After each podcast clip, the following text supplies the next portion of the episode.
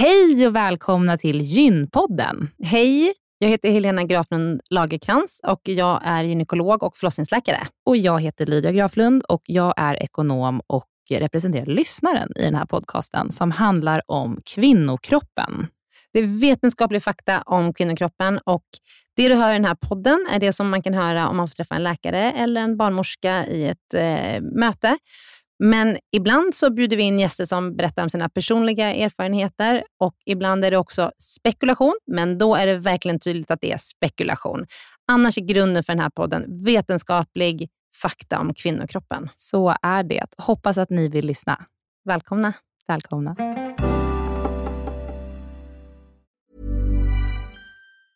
Have catch yourself eating the same flavorless dinner three days in a row?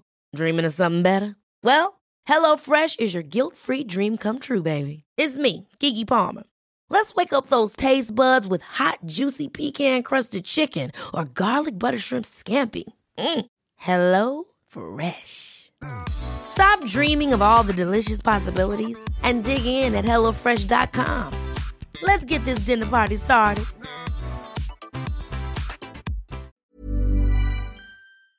Den här veckans avsnitt av Gynpodden är sponsrad av Ester Care. Och Helena, det är ju det bolaget, vårdbolaget, som du och jag har varit med och startat, där vi erbjuder digitala vårdmöten med specialister inom kvinnovård. Precis. Och vi vet att det är väldigt mycket vårdpersonal som lyssnar på Gynpodden, vilket vi är jätteglada för. Och vi behöver alltid fler gynekologer till SDKR. Så därför vill vi nu göra en shout-out till alla er som lyssnar ute som vill vara med och förändra svensk kvinnovård. Vi söker specialister inom gynekologi, men också ST-läkare som har kommit en bit in i sin ST och som vill arbeta digitalt eh, med handledning på, hos oss på SDKR. Mm. Och precis som det är för våra patienter som kan söka vård hos oss, det vill säga att de kan bo vart som helst i landet eftersom vi är digitala. Om man laddar ner appen och så bokar man ett vårdmöte, så kan ju även läkaren bo vart som helst i landet eller flytta under tiden man jobbar hos oss. Det är ju väldigt, väldigt flexibelt eftersom eh, man jobbar hemifrån. Och Jag tänker att det måste ju också vara helt underbart att som läkare kunna arbeta hemifrån och planera sin egen tid några dagar i veckan. Ja, verkligen. Och samtidigt vara med och förändra kvinnovården med kollegor som är otroligt drivna och engagerade. Det är jätteroligt att jobba på SDKR. Och jag tycker att det här är en häftig grej som vi gör just nu, att vi erbjuder gyn, äh, gynvård i hela landet. Och vilka är de vanligaste patientmötena du tar, Helena? Ja, men det är ju klimakteriet, eh, PMS, eh, mensbesvär. Och det är ju såklart ärenden och eh, diagnoser som går att hantera digitalt. Men vi remitterar också vidare när det behövs. Mm. Eh, och tar labbprover när det behövs mm. och så vidare. Mm. Så gå in på sdcare.com, klicka på jobba hos oss i menyn för att läsa mer och skicka in en ansökan. Tack så mycket. Tack och välkomna. Hej och välkomna till Gynpodden. Välkomna. Vi har alltid underbara gäster. Jag säger alla, alla avsnitt säger jag så här, idag har vi en underbar gäst. Men idag har vi verkligen en underbar gäst. Ja. Vi har Katarina Wenstam på plats. Framförallt en av familjen, du, jag, jag lovade dig inte säga det här, Nej. men du är en av familjen Graflunds största idoler. Ja. Idag så ska vi prata om mäns våld mot kvinnor. Mm. Och vi kommer att eh, gå in lite djupare på vad är normaliseringsprocessen och hur skiljer sig liksom, mäns våld mot kvinnor mot liksom, man säger, annan typ av våld. Mm. Och eh, kommer också gå tillbaka lite, förra veckan släppte vi ju poddavsnittet med Anna Muller som är överläkare på mottagningen för våldtagna och hennes forskning och vi kommer kanske, kanske komma tillbaka lite så här, återkomma till det. Men det är dagens agenda. Men, jo, introducera. Nu börjar vi introducera dagens gäst. Så Katarina Wenstam, eh, när, man, när man googlar dig så det kommer ju upp så otroligt mycket grejer. Men så här har jag skrivit ihop. I bakgrunden kriminalreporter och arbetade många år på SVT. Nu är du en framgångsrik författare med så många olika spänningsromaner i ditt bibliotek. Du debuterade med Flickan och skulden 2002, då det är en bok som belyser samhällets syn på våldtäktsoffer. Och därefter kom En riktig våldtäktsman som kom 2004. Och sen är du en flitig föreläsare och debattör och du syns i många olika sammanhang, sammanhang som rör just eh, mäns våld mot kvinnor. Och du har haft din egen poddserie som heter Vänstams vrede. Vad ska vi lägga till? Ja, men det är nog... Ja. kan vi inte lägga till hur du har kommit in på det här? Ja. Ja, alltså jag eh, jag kom ju in på de här frågorna via journalistiken. Att jag då som du sa började på Sveriges Television. Jag började ganska tidigt när jag var vikarie på ABC, som man ser regionala nyheter i Stockholm. Så blev jag ganska tidigt intresserad av att jobba med, med rättsfrågor, kriminaljournalistiken. Helt enkelt för att det var bara grabbar. Det var, Eller rättare sagt gubbar ska jag nog säga. Det var inga andra kvinnor som jobbade med det, åtminstone på SVT på den tiden när jag började. Utan det var liksom grabbarnas arena med pang-pang och tillslag och narkotikasmuggling och gängkrig och sådär.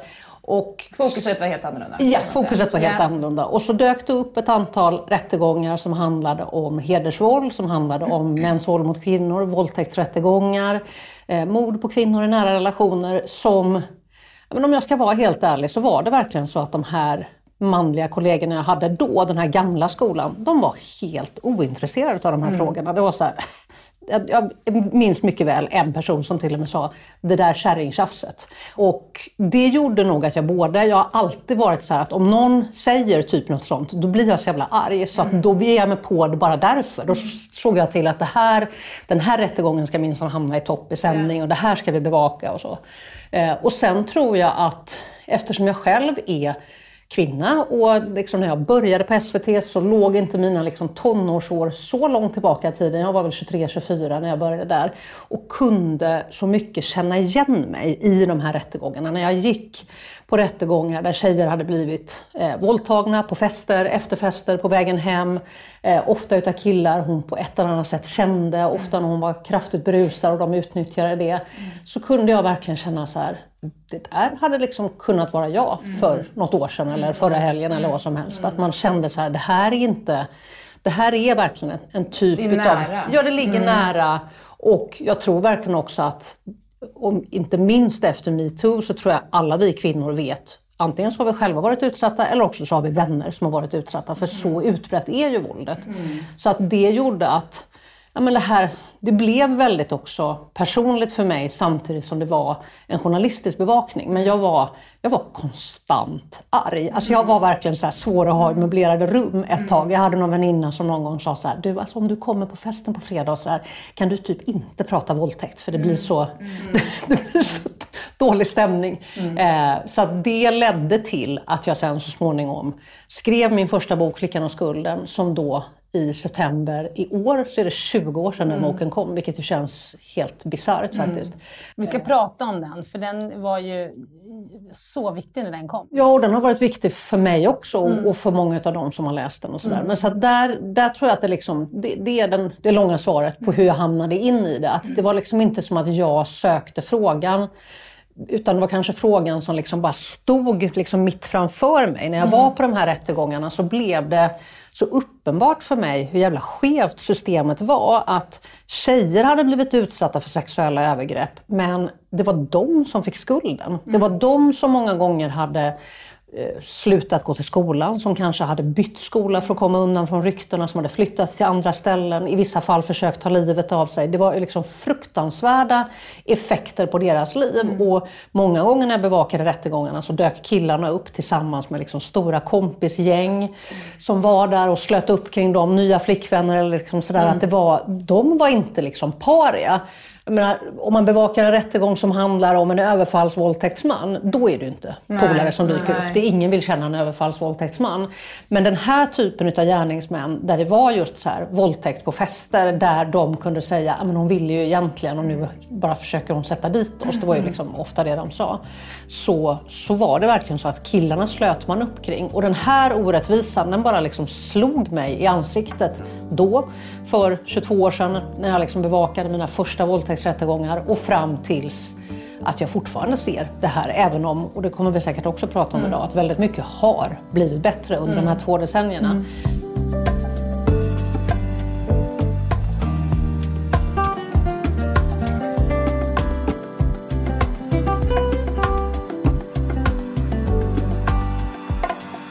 Men du debuterade ju med Flickan och skulden 2002. Kan inte du berätta vad den handlar om? Ja, men den handlar just om det jag såg på de här rättegångarna. Hur, trots att tjejerna var brottsoffer, så var det de som många gånger fick liksom stå med skulden, som fick stå med hundhuvudet för det som hade hänt. Att det var på något sätt som att man hela tiden utgick från vad har hon gjort mm. som har gjort att hon har blivit våldtagen? Mm. Och bara i den meningen så är det ju någonting väldigt viktigt som saknas, nämligen att det liksom är ett fullständigt inaktivt sätt att prata om våldtäkt, för man pratar överhuvudtaget inte om förövare. Mm. När man säger där hon blev våldtagen eller hon har blivit utsatt för en våldtäkt, så är det så här, då är det som att det är inte liksom ett blixtnedslag, utan det är ju en person eller flera personer som har tagit ett aktivt val att utsätta henne för ett brott. Men hela den här vokabulären som också mycket använder kring våldtäkt, att hon har blivit våldtagen, då tappar vi helt bort att det faktiskt finns gärningsmän och att det är deras beteende mm. som vi borde syna. Och det var liksom det jag fick syn på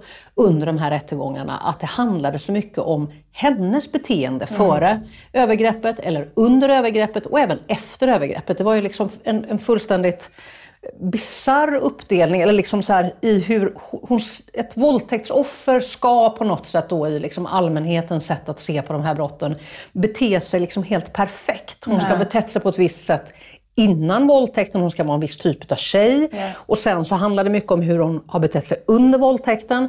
Detta med frozen fright eller bilden yeah. utav mm. att man ska kämpa och, och mm. slåss eller sådär som inte alls överensstämmer med verkligheten. Och sen också en bild utav hur en tjej ska bete sig efter våldtäkten. Mm. Där det också finns massa liksom färdiga myter och ja, föreställningar. Hon sa inte till direkt och hon kom på Nej, eller så här, men hon, Någon har sett henne skratta i skolan. Ja. Ja, alltså, eller hon kanske till och med var kvar på festen efteråt. Ja, hon var kvar eller hon gjorde inte slut på en gång. Och jag tror att det också bottnar i, många gånger som jag kan se även med mig själv, ibland när jag har använt uttryck som att den här våldtäkten förstörde hennes liv, mm. vilket det absolut är så att våldtäkter gör ibland. Mm. Men det finns också någonting liksom farligt i den typen av formuleringar för att vi skapar en bild utav att alla våldtäktsoffer efter en våldtäkt för all framtid. Ska förstörda. Jag ska vara förstörda, ska ligga under en filt och liksom inte vilja träffa någon, inte vilja liksom...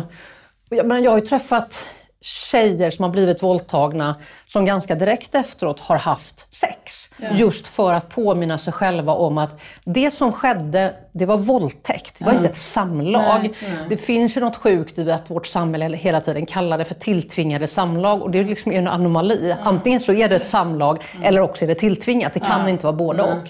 Och genom att liksom återta sin sexualitet så markerar man för sig själv att det, här, det ena var sex, det här är sex men det var en våldtäkt. Och sen finns det andra som under många, många år framöver kommer ha svårt att, att ha, liksom genomföra frivilliga sexuella handlingar mm. just på grund av vad de har upplevt. Mm. Och det finns en sån bredd där i att man måste förstå att det här är inte liksom en att typ. våldtäktsoffer reagerar på ett sätt. Och jag tänker generellt sett att människor reagerar väldigt olika på väldigt mycket olika situationer. Och ja. att det är ju irrelevant för vad som har skett i sig, ja, men jag. jag brukar ofta ta för jag, just eftersom jag jobbade som kriminalreporter så har jag inte bara jobbat med sexualbrott. Jag har ju jobbat med väldigt många typer utav brott. Till exempel grova väpnade rån, mm. bankrån som var så vanligt för 10-15 år sedan. Och om du tänker ett typiskt bankrån där det kommer in liksom beväpnade vakter, förlåt, beväpnade rånare in mm. på ett, en, bank och människor befinner sig där inne.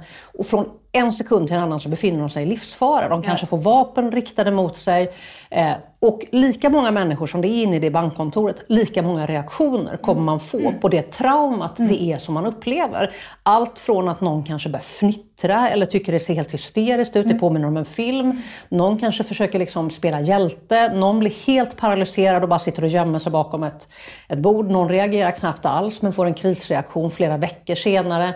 Någon går vidare ganska bra efteråt, någon kanske blir sjukskriven i flera år.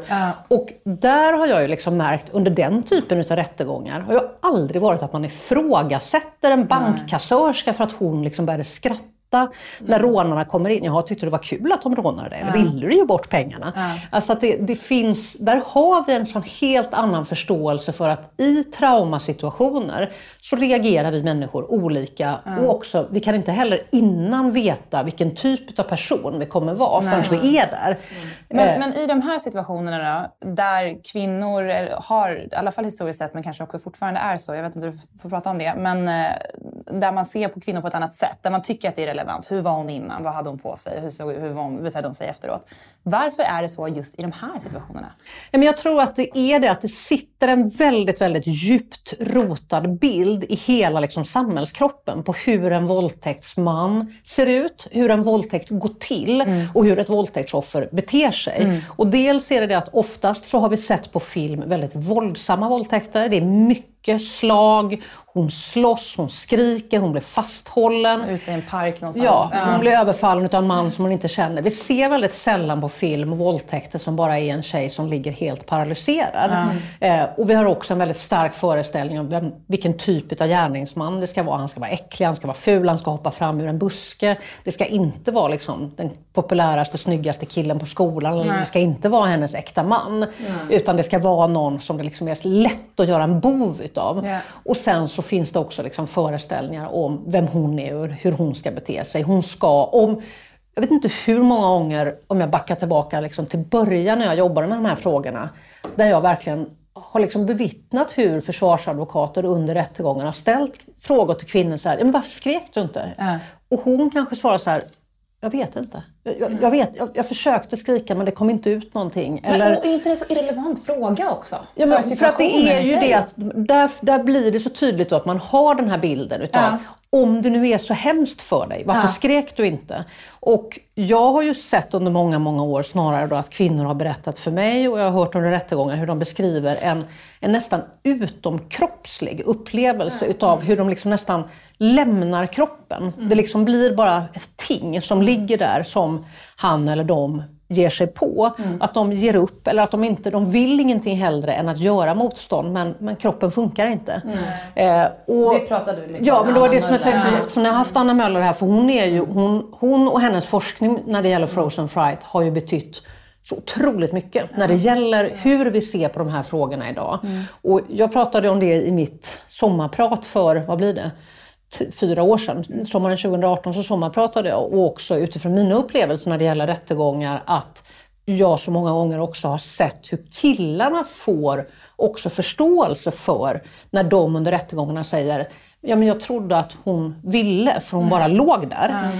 Och det för mig är fullständigt absurt att vi liksom en bit in på 2000-talet fortfarande har en föreställning om att en kvinna som bara ligger där. Mm. Att hon skulle liksom vara sexuellt tillgänglig. Mm. Och det var i det sammanhanget som jag sa orden, en kvinna som vill ligger inte mm. still. Alltså jag förstår att det har också mycket med så att utbilda, ut, alltså upplysa killar om mm. hur, hur liksom ett normalt, eller hur ett beteende ska gå till. Liksom så här. Men tror du att de genuint köper det själva? Ja, men dels så ska man kanske titta på vad det är de liksom lär sig ja. eh, i form utav att vi också har en väldigt stark bild fortfarande i samhället utav att en sexuellt aktiv tjej, en tjej ja. som tar för sig sexuellt, en tjej som visar att hon är sexuellt upphetsad. Det, framförallt när man är ung så är det ganska lätt att få en stämpel. Ja. Att man är, liksom, man är kåt, man är för mycket, man är på. Och som tjej kan det vara jätte, jätte det kan vara väldigt, väldigt liksom stigmatiserande mm. trots att man är så här, men vad, finns, vad, vad, är bättre än en tjej som vet vad hon vill sexuellt och tar för sig? Och jag skulle säga kanske att de flesta mogna män föredrar nog en kvinna som liksom vet vad man vill sexuellt för att det blir roligare för båda helt enkelt. Och sen har vi ju liksom gamla föreställningar om att sex är någonting som, liksom, om man backar tillbaka till någon slags 1950-talet, mm. sex ska kvinnor, man ska uthärda, man ska ligga och titta upp i taket och tänka på fosterlandet ungefär. Mm. att det liksom är, och att det också är liksom lite fult att ta för sig för mycket, att vara den kåta, att vara den aktiva och sådär. Mm. Och att de, alla de här sakerna tillsammans är ju liksom någonting som kokar ner till att killar också har då uppfattningen, och jag tror också att det är så här att Eftersom jag också har sett det så många gånger i rättssalen att, mm. att de får faktiskt på något sätt medhåll eller en viss förståelse för det. Mm. Det har ju ganska många gånger ändå passerat mitt huvud när jag har hört till exempel försvarsadvokater ställa den typen av frågor eller när man har läst domslut eller sådär så tänker man bara så här, men gud, alltså vilken typ av sex har ni haft mm. i ert liv? Att ni kan tycka, ja, men eftersom hon bara låg där mm, så var det, så, så var det, liksom, så var det mm. okej. Okay. Mm. Jag, jag, tänker ju att en, någon slags moralisk kompass ändå ska kicka in. Man ska förstå mm. att det här är inte den här personen, att man känner att ah, den här personen, det här, det här är inte bra, liksom, tänker jag mig. Men det. Ja. Nej, men jag, just eftersom vi har till exempel haft de senaste åren också den här diskussionen kring samtyckeslagstiftningen och yeah. att det faktiskt är så att allt som man inte har sagt aktivt ja till betyder ett nej. Yeah. Att ett nej är ett nej och har, finns det, det inte ett ja. Så självklart nu när den finns. Ja, och där jag tror också så att en av de viktigaste sakerna vi kan göra, både kanske hemma vid våra köksbord med våra tonåringar eller samtal som förs i skolorna, det är att också bredda samtalet om samtycke till att det handlar inte bara om sex. Nej. Utan samtycke är jag brukar backa det tillbaka ända till alla de gånger, jag minns när mina barn var riktigt små och alla gånger som så äldre släktingar skulle hålla på och våldskrama dem. Ja. Jo, kom! Ge mormor en kram, ge farmor en kram. Ja. Nej, men jag vill inte. Och så många gånger så står vi föräldrar där och bara, jo men ge en kram, de vill ju så. Mm. Och om vi hela tiden håller på och rubbar deras liksom, cirklar för vad som är okej. Okay, att man tvingar barn att göra saker utan att de har sam, liksom, ett samtycke, mm. eller gett sitt samtycke. Då tror jag också att vi liksom är, då, då är vi ute och suddar kring de här gränserna så att de mm. liksom blir svårare. Mm. Och, eller alla gånger som killar faktiskt begår olika typer av liksom våldshandlingar mot tjejer, till exempel puttar dem, slår dem, eh, drar dem i håret och tjejer får höra ja men det är för att han är kär i dig. Mm, förstår mm. du? Det är, för, liksom, det är för att han inte riktigt kan sätta ord på hur han känner. Mm. Hur ska han förstå att det han gör är fel om inte vuxenvärlden där och säger så här, det där är inte okej. Okay. Det spelar ingen roll om du egentligen vill prata med henne. Du drar mm. inte henne i håret, du puttar inte ner henne i en vattenpöl. Du håller inte på på det där sättet. Men eftersom vi hela tiden är där och liksom ska försöka skriva om olika typer utav övergrepp eller våldshandlingar till så här, uttryck för kärlek eller ja. uttryck för att man liksom inte riktigt vet. Ja, sådär. Ja. Så att jag tror att liksom den här samtyckesdiskussionen, den kan man aldrig börja med för tidigt. Nej. Den är jätteviktig och, och även fundera på liksom sig själv. Jag tyckte att hela, hela pandemin blev en sån intressant diskussion i det. För att jag är inte särskilt förtjust i att bara krama människor som jag inte har träffat. Och i pandemin så blev det så här, ja men hej, så man la liksom handen på bröstet och så hälsade. Och även nu efter pandemin så har det varit lite grann så här, hur är det, kramas du eller nej? Och så kan jag bara låtsas att jag har lite basilskräck när det mer är att jag liksom vill värna min personliga sfär. Men det är som en lektion i samtycke. Vill du kramas eller inte? Nej, jag vill inte kramas. Bra, tack! och så kramas man inte. Och liksom så här, hur svårt ska det vara egentligen? Liksom? Den här boken som du skrev mm. först 2002, Flickan och skulden, det är 20 år sedan. Mm. Vad har hänt sedan dess? Väldigt mycket mm. har hänt sedan dess. Eh, sexualbrottslagen har eh, uppdaterats mm. tre gånger under de här åren. Mm. Eh, vi har till exempel slutat att kalla det för sexuellt utnyttjande när en tjej är så full så att hon inte kan freda sig. Förut kallades det att om man var försatt i vanmakt av egen förskyllan, hette det fram till 2005. Mm. Då var det inte våldtäkt utan då var det eh, sexuellt utnyttjande. Det kallas idag för våldtäkt. Mm. Jag tycker har... det är otroligt hur, som du sa innan, hur fokus läggs på kvinnans handling ja. och roll i mm. det här och inte på att det faktiskt finns en förövare i det här som utnyttjar en situation. Ja, och jag tror att när man tänker sig, kanske om 20 år kanske vi sitter och diskuterar så här, men hur kunde det vara att man inte tyckte att det var våldtäkt om man utnyttjar någon som är så full så att han eller hon inte kan freda sig. Ja. Att man, det är ju nästan ännu mer, man har ju liksom ingen möjlighet att göra, freda sig överhuvudtaget. Man är så otroligt utsatt. Men så lagstiftningen har ju ofta haft just det här perspektivet. Vad har hon mm. gjort för mm. att försätta sig i den här situationen? Mm. Av så egen förskyllan. Men har vi eh. kommit någonstans där du börjar ändå känna att det finns en viss logik även enligt ja, din... alltså jag tycker verkligen, till exempel det vi pratar om med, med gästen som ni hade förra veckan, Anna Möller, som jag beundrar jättemycket och har haft mycket kontakt med genom åren. Den mm. forskningen som, mm. som hon är ansvarig för och som kom från akutmottagningen för våldtagna, som visar att det, den absolut vanligaste reaktionen att bli utsatt för ett sexuellt trauma, det är att reagera med passivitet eller mm. frozen fright. Det kan jag se idag, några år, för det är fem år sedan ungefär den forskningen kom. Det är evidensbaserad forskning som visar någonting. Alla vi som har jobbat med de här frågorna har vetat mm. det många, många, många mm. år. Men nu finns det liksom fakta. Det har verkligen fått genomslag mm. i rättsapparaten. Mm. Idag är det inte alls lika mycket ifrågasättande utav hennes beteende. Det är som att, och jag tror också att metoo har haft en väldigt, väldigt stor påverkan i form av att vi har fått en liksom större förståelse för det här liksom spektrat utav reaktioner som kan vara hos en person som utsätts för ett brott eller för ett övergrepp. Att, att man kan reagera på till synes det som brukar kallas för liksom inadekvata sätt. Att någon blir hotad till livet och börjar skratta, det känns ju jättekonstigt. Ja, men vi människor reagerar ofta jättekonstigt.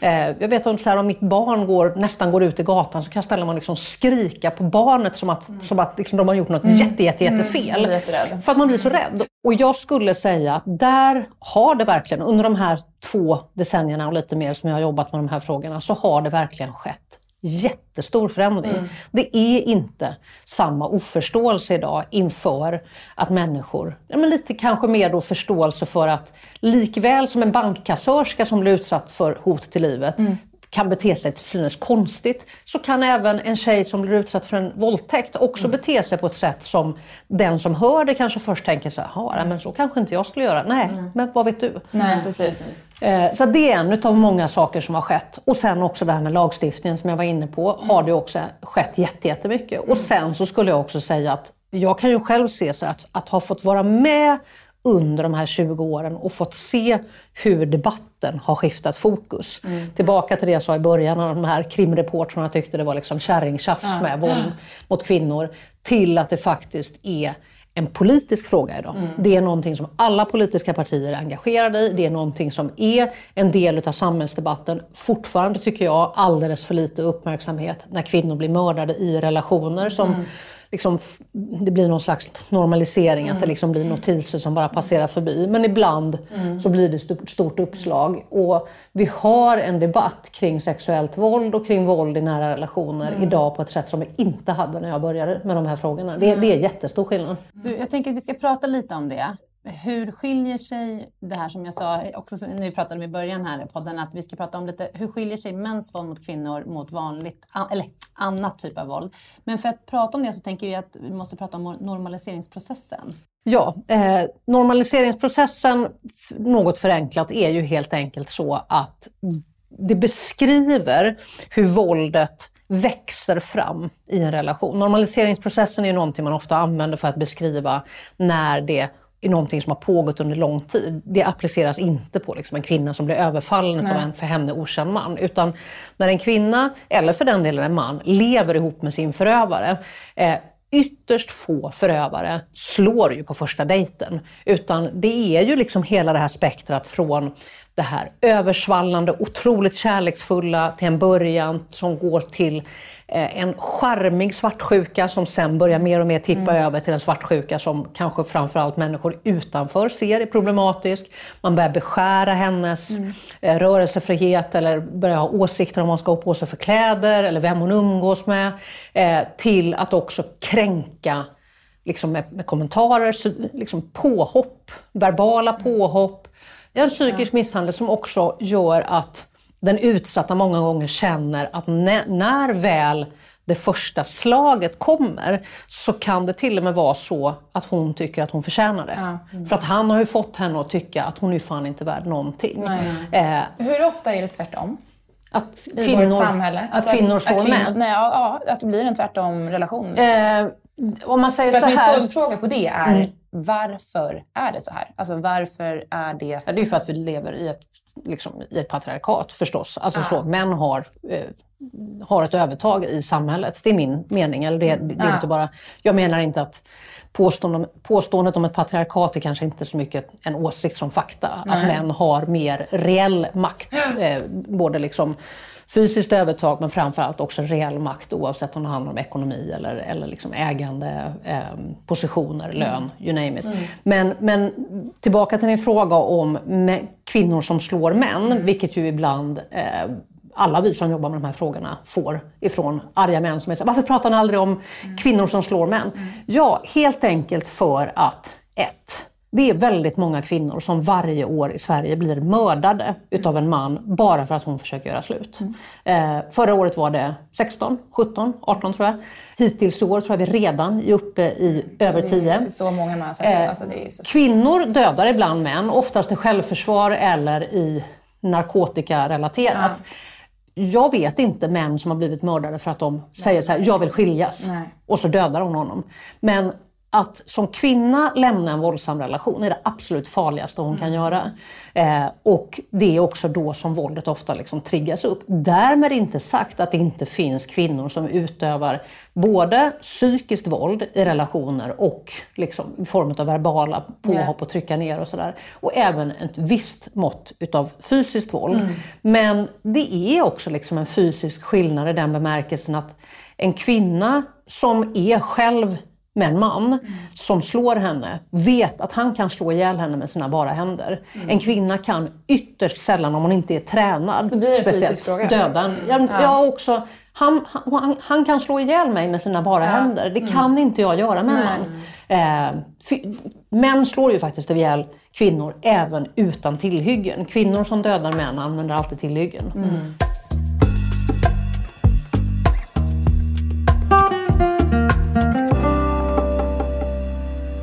Jag skulle vilja prata lite om vad som händer i Afghanistan just nu. Eh, och den, liksom det här av att man tror att det går framåt i världen och att vi går åt rätt håll och att det kan skapas någonstans någon sorts liksom, jämlikhet i, i en viss framtid.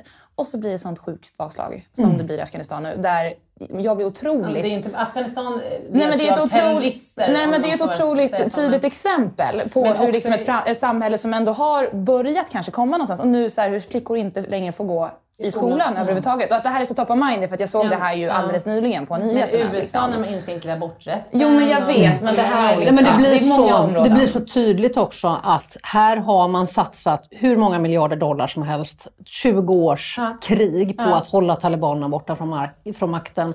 I princip samma liksom dag som, som USA lämnar så kommer talibanerna tillbaka, får ur sig några löjliga liksom, löften om att det här minsann inte ska innebära någonting för kvinnorna.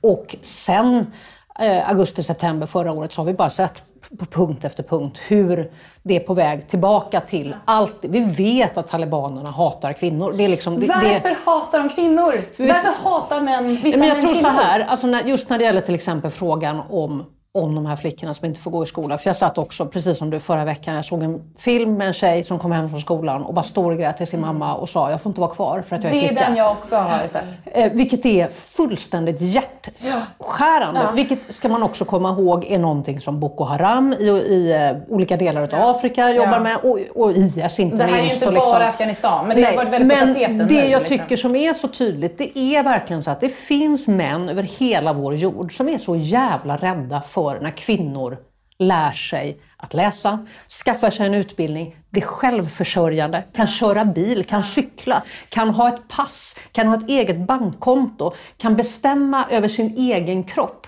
kan bestämma över när hon vill eller inte vill bli gravid. Alla de här olika sakerna som vi på många sätt också här i Sverige tar för givet. Vi kan bara gå och liksom få p-piller utskrivna eller vi kan boka en tid för en abort eller vi kan öppna ett bankkonto, vi kan skaffa oss en utbildning, vi kan köra bil, vi kan, alltså så här, vilket faktiskt i olika delar av världen inte är en självklarhet för kvinnor. Och det bygger ju inte på att kvinnor på något sätt inte kämpar för det eller att kvinnor ska ha någon slags svagt kön, utan det beror på att män snarare är så jävla liksom rädda för vad händer när de kan försörja sig själva? Jo, då kan, då, då kan de inte ta vilken skit som helst. Det kan man ju också se när det gäller vissa typer av invandrargrupper. När kvinnor kommer till Sverige så, ö- så, så skiljer de sig. När de väl förstår att "Men jag kan skilja mig, jag behöver inte ta den här skiten längre, Nej. så skiljer man sig. Ja. Det såg man också efter, i Sverige och i USA och resten av västvärlden, så såg man det efter andra världskriget.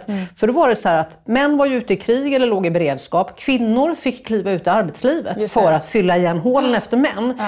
De satt på fikaraster, på lunchraster och pratade med varandra om hur de hade det i sina äktenskap. Alltså, skilsmässorna gick ju upp något enormt efter andra världskriget för att kvinnor faktiskt fick prata med varandra och säga så här, men den där skiten tar inte jag längre. Och jag har också ett yrke, jag kanske har tagit ett körkort under kriget, jag kan försörja mig själv. Liksom. En kvinna behöver en man som en fisk behöver en eller cykel och så vidare. Ja. Faktiskt. Och det är det jag tycker är så intressant. Att en, en bra man, en stark man, han blir inte hotad av det här. Då är det bara så här, Självklart ska min dotter ha en utbildning. Självklart ska min dotter själv få bestämma när hon ska gifta sig. Självklart ska hon... Eh, jag ska inte bestämma vem hon ska dejta. Jag ska inte... Vilket du också kan se i västvärlden med allt det här. Jag ska låsa in henne tills hon är... Man bara, men jag spyr liksom. Mm. Hur även västerländska män ibland pratar om sina döttrar mm. som någon slags ägodelar. Liksom. liksom. Mm. Ja. A lot can happen in the next three years. Like a chatbot may be your new best friend. But what won't change? Needing health insurance. United Healthcare Tri Term Medical Plans are available for these changing times.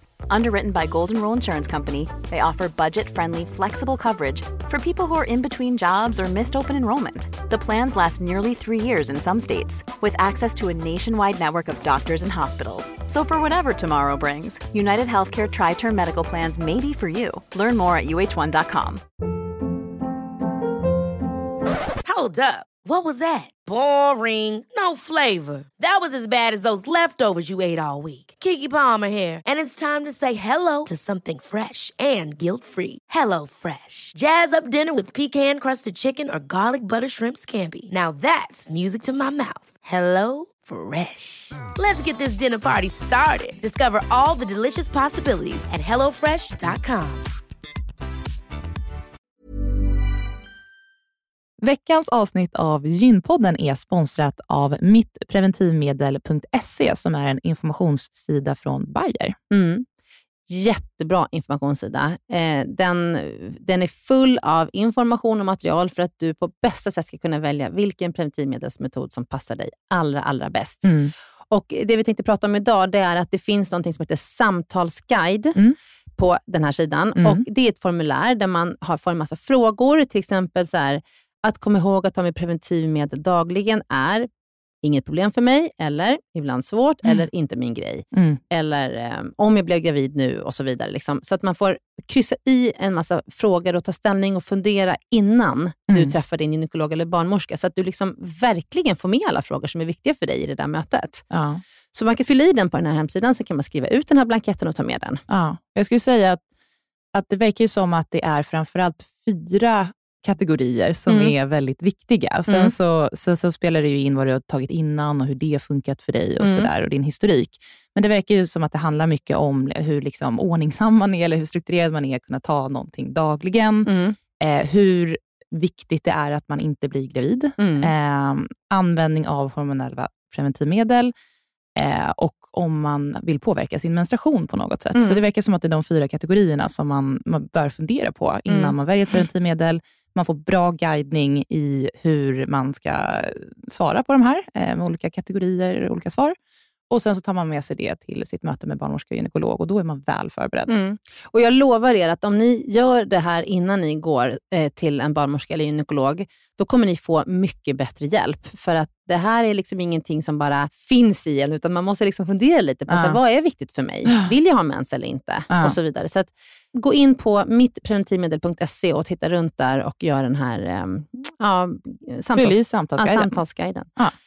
Tack Bayer för att ni har utvecklat denna braiga sida om ja, preventivmedel. Den är otroligt bra. Mm. Tack så jättemycket. Tack. Men om vi går tillbaka till lite vad som har skett i Sverige mm. över tid så har vi ju dels 1965 så kriminaliserades våldtäkt inom äktenskap. Mm. 1984 blev sexualbrottslagen könsneutral och började omfatta orala och anala våldtäkter. 2005 blev det våldtäkt eh, också då kvinnan var kraftigt berusad. 2013 mm. utvidgades lagen till att också innefatta offer som reagerat med frozen fight. Mm. Och sedan 2018 har vi samtyckeslagen. Mm. Vad vad behöver hända härnäst för att ta det här vidare och för att förändra framåt? Jag brukar säga så här att det stora problemet är inte den svenska lagstiftningen utan det är två saker. Det är tillämpningen i domstol och det är det faktum att alldeles för få rättsfall överhuvudtaget inte når domstol. Det vill säga resursfördelningen inom polisen. Också Alltså hur man värderar de här brotten. Mm. Det har skett mycket under de här åren jag har jobbat. Det finns otroligt många poliser som idag är väldigt engagerade i det här. Men det är fortfarande så här att en tjej som blir våldtagen på en fest, det ska konkurrera med skjutningar, med väpnade rån, med gud vet hur mycket annat. Och en, en överfallsvåldtäkt får alltid väldigt mycket liksom, polisiära resurser. Eh, för att det är liksom... Det är en inte- förövare ute där. Ja, men det är är- liksom, ja. ja. och man, liksom, man får också känslan av att man behöver stoppa honom innan han slår till igen. En kille som våldtar en tjej som han har fått med sig hem från krogen eller som han hittar packad på en fest. Man behöver få stoppa honom också. För det är väldigt, väldigt stor risk att han också kommer utsätta fler tjejer. Men vi har en annan attityd. Tillbaka till, vad gjorde hon för att försätta sig i den situationen snarare än att sätta fokus på honom. Så att jag tycker inte att liksom det alltid är lagen, men, men det finns saker att göra. En av de sakerna som, eh, som har föreslagits, som liksom är uppe till debatt, det är till exempel att man ska börja topsa alla eh, sexköpare. Varje gång en sexköpare grips, för det är ett eh, brott som kan ge upp till fängelse i straffskalan. Det diskuteras också om det ska, man ska ta bort det som böter. Men om man skulle börja topsa alla sexköpare så är jag helt övertygad om att man skulle kunna hitta väldigt, väldigt många sexualförbrytare. Eller ja, en sexköpare är ju per definition en sexualförbrytare, men, men någon som också har begått våldtäkter eller alla andra typer av liksom renodlade övergrepp. Så det är någonting som är på agendan eller? Att man Ja, men det är ett förslag som kommer från kriminologen Nina Rung ursprungligen och som jag vet att en del eh, eh, partier har nappat på. Det är en debatt som liksom pågår och jag hoppas verkligen för att jag utifrån min egen erfarenhet när det gäller att jag har tittat på rättsfall där det är väldigt grova sexualförbrytare, då är de ju väldigt ofta också sexköpare. Ja. Tycker man i dagsläget att det är inskränkande? Är det därför man inte gör det? Det, det, ibland kan man känna, så här, från mitt perspektiv, herregud vad många människor det finns som bryr sig om sexköparnas väl och ve och hur de har det och hur de mår och hur det ska vara för dem. Och, och hur, hur ska liksom Paolo Roberto kunna försörja sig i framtiden och så vidare. och så vidare. Istället för att faktiskt fundera över hur är situationen för de tjejer som de utnyttjar. Ehm, men det, det, är en, det är en typ av kriminalitet som både är stigmatiserad. Det är, väldigt, liksom, det, det är svårt för en man att bli outad som sexköpare, absolut. Men det finns också en sån jävla liksom, omsorg om dem ibland. så här, att Man ska liksom, man ska humanisera liksom, det liksom. Ja, det är helt vad, vad blev hans straff? Mm, det blir väl böter som det brukar vara. böter? Men, och det är ju så intressant eh, att, vilket jag hör många gånger från poliser som jobbar med de här frågorna, att alltid när de griper sex, sexköpare så är det ju just den enda gången när polisen slår till, så är det första gången. där. Så råkar det vara första gången. De har sån otur. De har sån otur. Men vad kan vi göra? Vad kan vi som samhälle, vad kan jag som individ och kvinna som också vill bidra till en bättre framtid, vad kan jag göra? Dels så kan man ju eh, faktiskt liksom engagera, man kan engagera sig politiskt eller man kan engagera sig i olika typer av frivilliga organisationer som jobbar med de här frågorna. Jag brukar ju också, jag, jag passar mig för frågan Gå hem och prata med dina söner. För att, eller ännu värre, gå hem och prata med din dotter. För det gör vi så bra ändå. Vi kvinnor är väldigt duktiga på att ta ansvar för de här frågorna. min hund. Du ska gå hem, man ska gå hem och prata med, om man har en man eller kille eller en sambo, pappa till sina barn, att de också har ett ansvar att ta snacket. Och samtidigt så kan jag ju många gånger vara jävligt trött på hur mycket tid vi ska lägga på att förstå, för att få män att förstå varför de ska vara en del av debatten. Vad är snacket då som man ska ta, om man ska vara konkret här? Ja, men jag tycker till exempel att man kan behöva prata om porr. Eh, det är en jätteviktig fråga som också är svår att prata om. Eh, generellt sett, jag har en 15-åring och en 18-åring hemma, generellt sett så är ju inte tonåringar jätteförtjusta i att prata pornografi med sina föräldrar. kan man väl säga. Men, men man kan ändå ta liksom snacket. Det finns också ganska bra eh, tips och sådär som man kan hitta på nätet hur man tar, tar porrsnacket till exempel. Eh, man kan också ligga på skolan och säga har ni porrkritiska samtal? Kan ni bjuda in någon? Så att liksom, det behöver inte vara i föräldrars närvaro utan det är liksom alla elever i aulan och så har man föreläsare som Men kommer där man dit. då belyser att så här går det inte till. Nej. Eh, eller det här kan faktiskt vara direkt livsfarligt. Ja. Men vad ska Helena prata med Ville om då, när hon kommer hem ikväll? Hur gammal är han? Fem. Ah, jo, jag tycker nej, men det här vi snackar om, samtycke och kroppen och liksom så här, att faktiskt så här, att, att du har rätt att säga nej till kramar. Eh, och att prata om att liksom bråk och våld och slag och den typen, det är aldrig ut, utslag för för liksom kärlek. Man kan titta på en viss världskänd skådespelare som gick upp och drämde till en annan världskänd komiker på, Will Smith slog ja, Chris precis, Rock. på, på Oscarsgalan och säga liksom, varför är det här inte okej? Och sen Ja. talet efteråt när han säger “Love makes you do crazy things”. Varför Ja. är det problematiskt Mm. Ja. att han skyller det här på kärlek när det snarare handlar om manlig aggressivitet? Mm. Ehm, och sådär. Så att det, liksom, det finns, kanske om de är lite äldre, men det finns en väldigt, väldigt bra film som ligger på Youtube som är en liten tecknad film som heter A Cup of Tea. Som är världens bästa lektion i samtycke. Som Mm. jag verkligen kan rekommendera. Det är bara att googla på. A Cup of, a cup of Tea. Okej. Eh, för du kan, även om en person tycker om te, så kan du inte dyka upp hemma hos människor mitt i natten och säga men du brukar ju dricka te och sen så tvinga ner te i halsen på dem.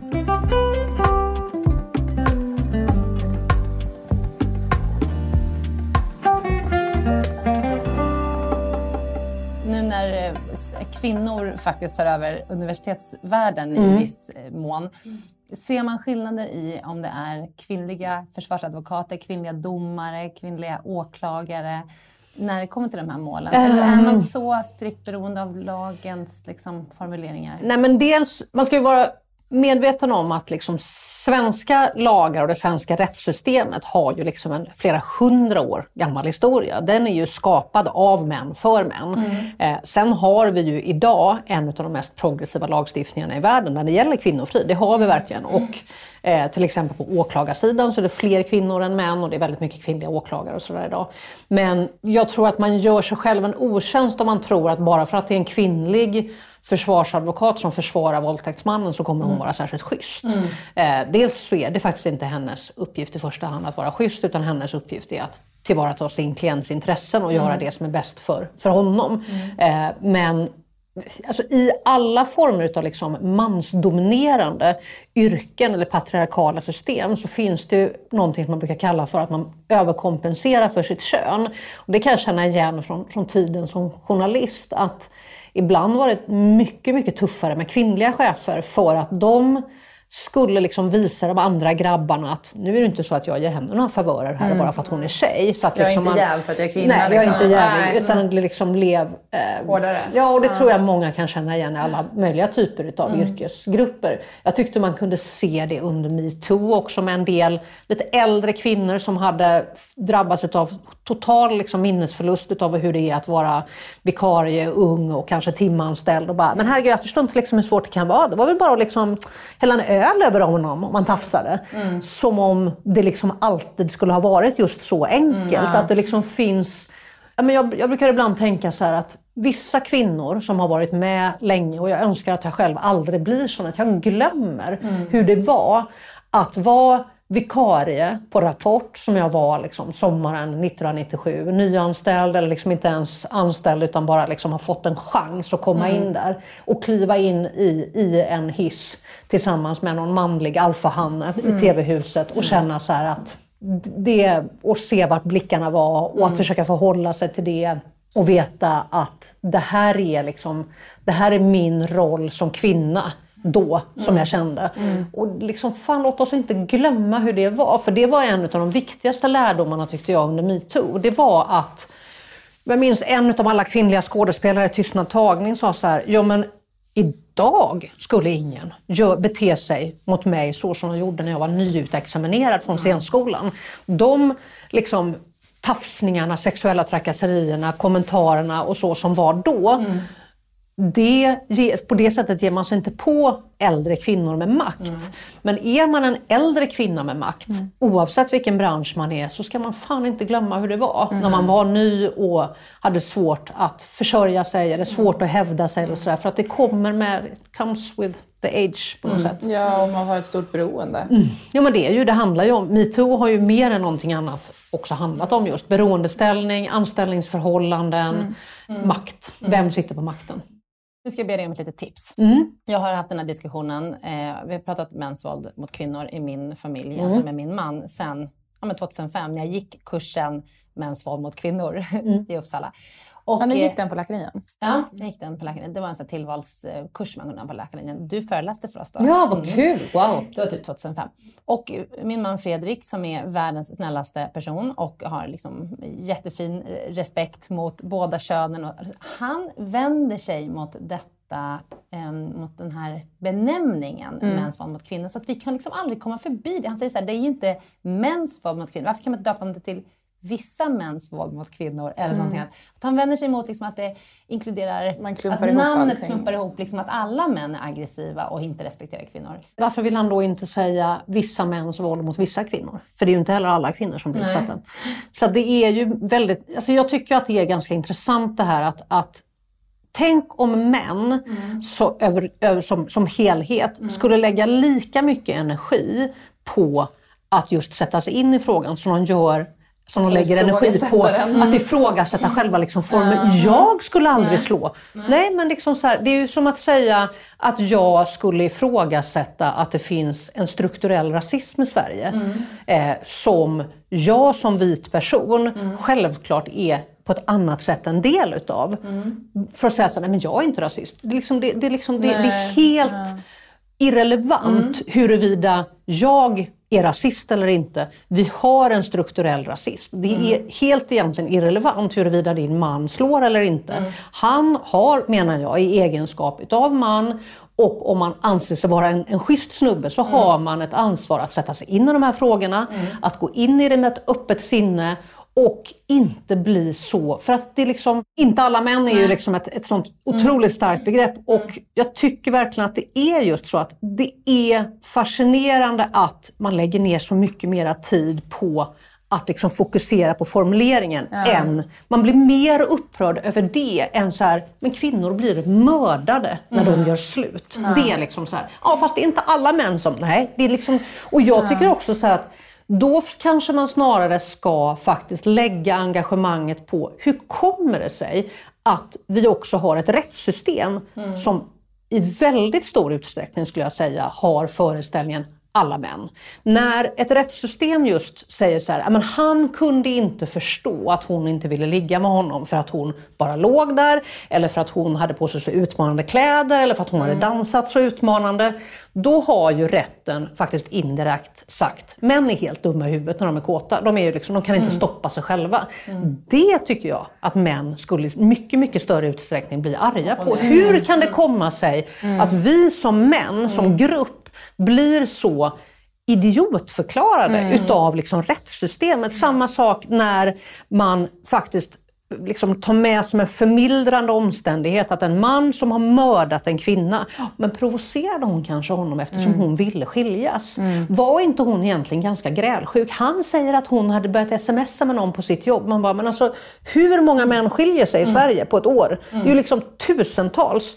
Och de allra flesta män skulle aldrig reagera med våld på att ens partner... Men liksom det kan vara hur sårigt och bråkigt som helst kring skilsmässor, det- det vet vi. Men man slår inte ihjäl henne. Ändå av ett rättssystem som är också helt insnöat på att ja, men man får ändå förstå en man som blir bedragen. Man bara, nej. Nej, det, är- så det är där jag menar att Nej. det är inte kvinnorörelsen eller alla vi kvinnor som, jäm, liksom, som kämpar mot mäns våld mot kvinnor som går omkring och säger alla män. Utan det är ju snarare vårt rättssystem som har den här liksom, fördomsbilden utav att män är sexuella idioter, de är, de är någon slags liksom, djur som inte kan stoppa sig själva och de blir oerhört aggressiva om de blir bedragna. Så slår de eller dödar så får man lite grann förstå dem. Det, det går ju inte kvinnorörelsen omkring och säger, utan det är vårt rättsväsende som faktiskt liksom har den här fördomen. Eh, Skapat av män. ja men precis. Man kan ju också säga så här, inte alla män, Nej. men alltid män. Ja. De allra flesta kvinnor som blir mördade under ett år blir mördade utav män. De allra flesta män som blir mördade under ett år blir mördade utav män. Så att det är ju så att män har ju liksom till 97-98% våldsmonopolet. Det är de som liksom är faktiskt det strukturella problemet och inte som grupp, jag går inte omkring, om jag möter en man, vilken som helst, Mm. oavsett om det är en flört eller en affärskollega eller tittar på någon på TV, så är ju inte min automatiska att liksom börja bedöma honom som en våldsverkare. Utan Mm. det, det är liksom, antingen så kan det vara vad han har att säga, om han har något vettigt att säga, hur han ser ut eller vad det än kan vara för Mm. någonting. Men det är, så det är sorgligt också att män då över, som grupp tror att vi menar dem när vi Mm. säger mäns våld mot kvinnor. Så är det så här, nej men alltså om inte du slår eller är taskig mot din fru Mm. eller liksom s- drar förnedrande skämt eller på olika sätt beter dig så behöver du inte liksom så här, ta det lugnt. Jag menar inte dig. På samma sätt som att om någon börjar prata om rasismen i Sverige så går inte jag bara, nej men alltså jag är inte. Det är, liksom, det är lugnt, ta det lugnt. Det är inte dig vi menar.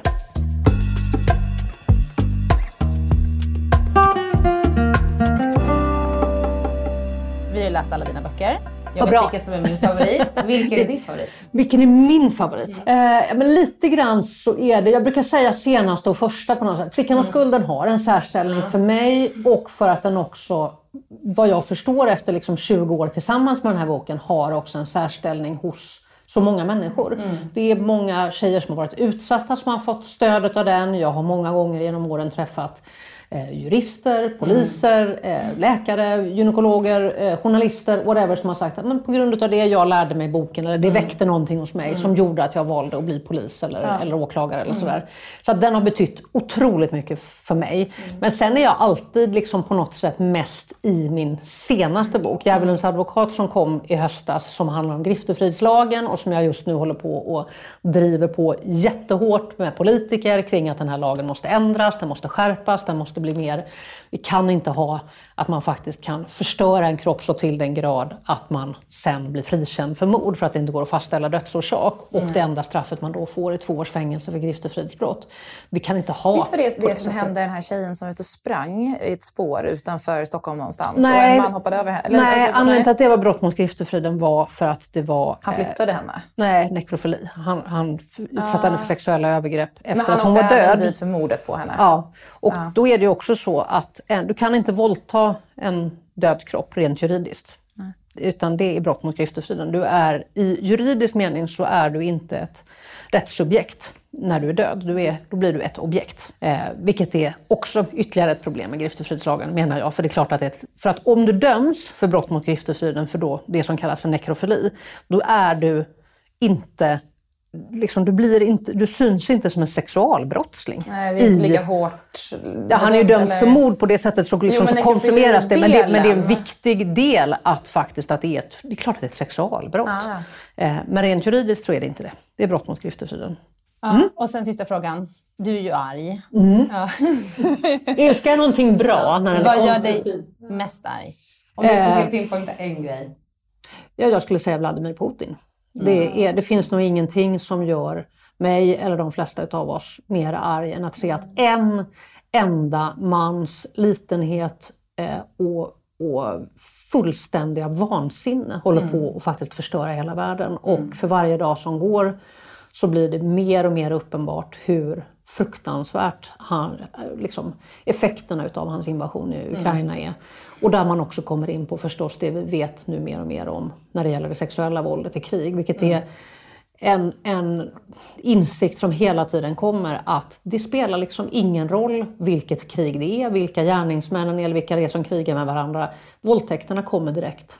Liksom. Det sexuella våldet är och jag undrar liksom så mycket, jag tänker på det jättemycket nu. Det är 18, 19, 20, 21-åriga unga ryska killar som skickas dit. När blir de våldtäktsmän? När är det de tycker att det, liksom, det är en bra idé att kliva in i det här det hemmet och våldta, döda den här mannen, våldta kvinnan inför hennes barn? Fruktansvärt. Eh, hetsas de till det?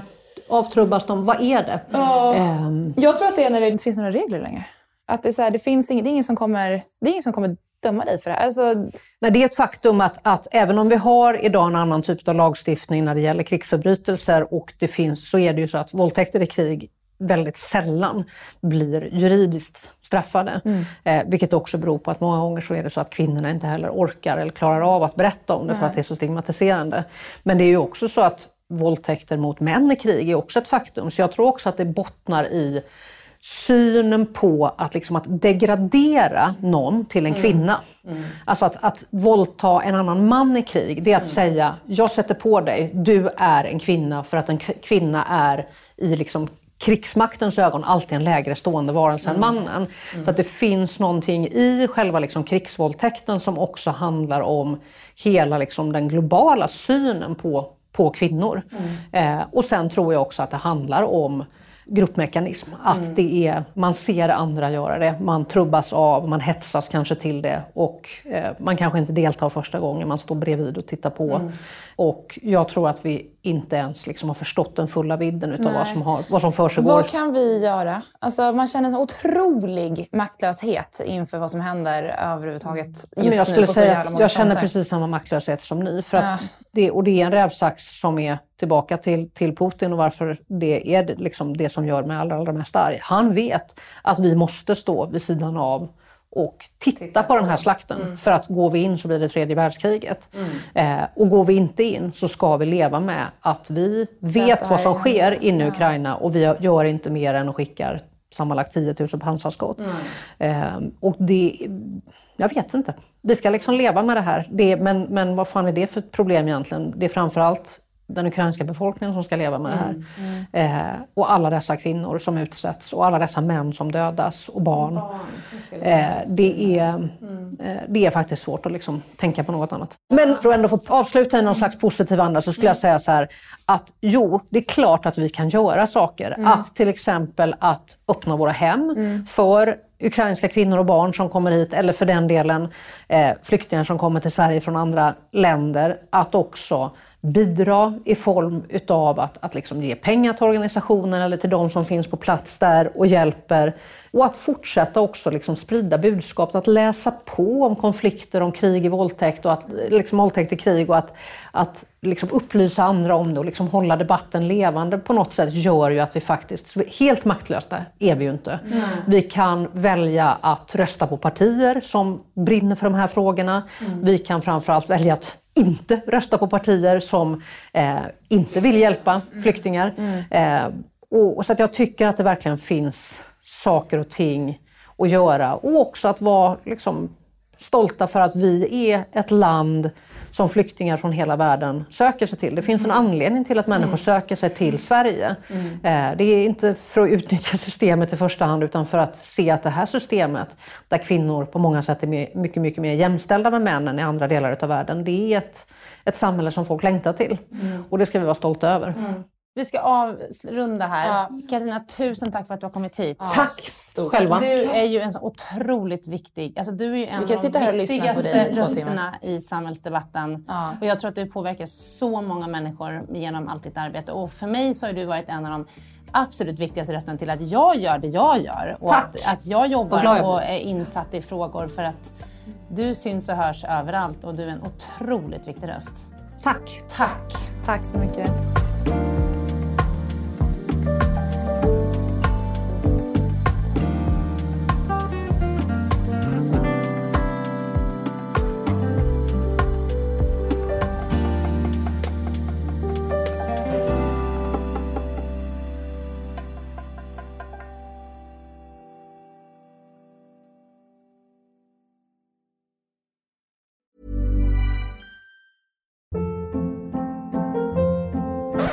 Up. What was that? Boring. No flavor. That was as bad as those leftovers you ate all week. Kiki Palmer here, and it's time to say hello to something fresh and guilt-free. Hello Fresh. Jazz up dinner with pecan-crusted chicken or garlic butter shrimp scampi. Now that's music to my mouth. Hello Fresh. Let's get this dinner party started. Discover all the delicious possibilities at hellofresh.com.